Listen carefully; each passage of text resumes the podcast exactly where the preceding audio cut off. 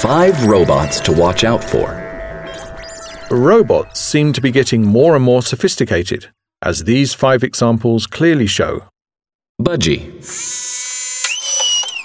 Budgee was created by Five Elements Robotics. With two wheels and a little basket, he can carry things for you while you're at the shops or in the park. You can communicate with him by using an app on your phone and set basic commands such as the distance he has to walk behind you.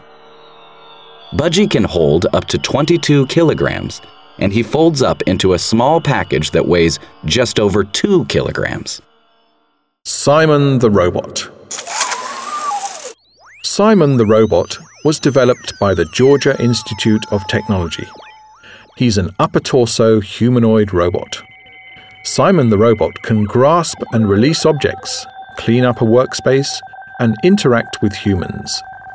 In tests, Simon the Robot could tell, with close to 80% accuracy, whether someone was ignoring him or paying attention.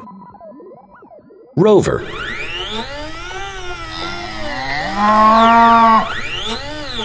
Rover was created by a team at Sydney University and has been used to herd cows from a field to a dairy.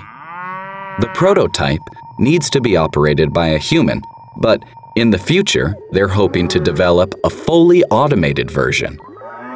As well as herding cows, Rover can also monitor animals that are about to give birth, gather data on soil, and detect problems with electric fences. Paro.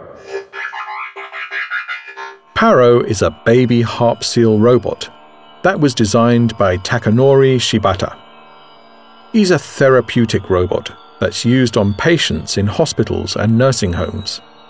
He can respond to sounds, learn a name, and even show emotions such as surprise, happiness, and anger. Unlike a real baby harp seal, he's active during the day and he sleeps at night. The Crusher.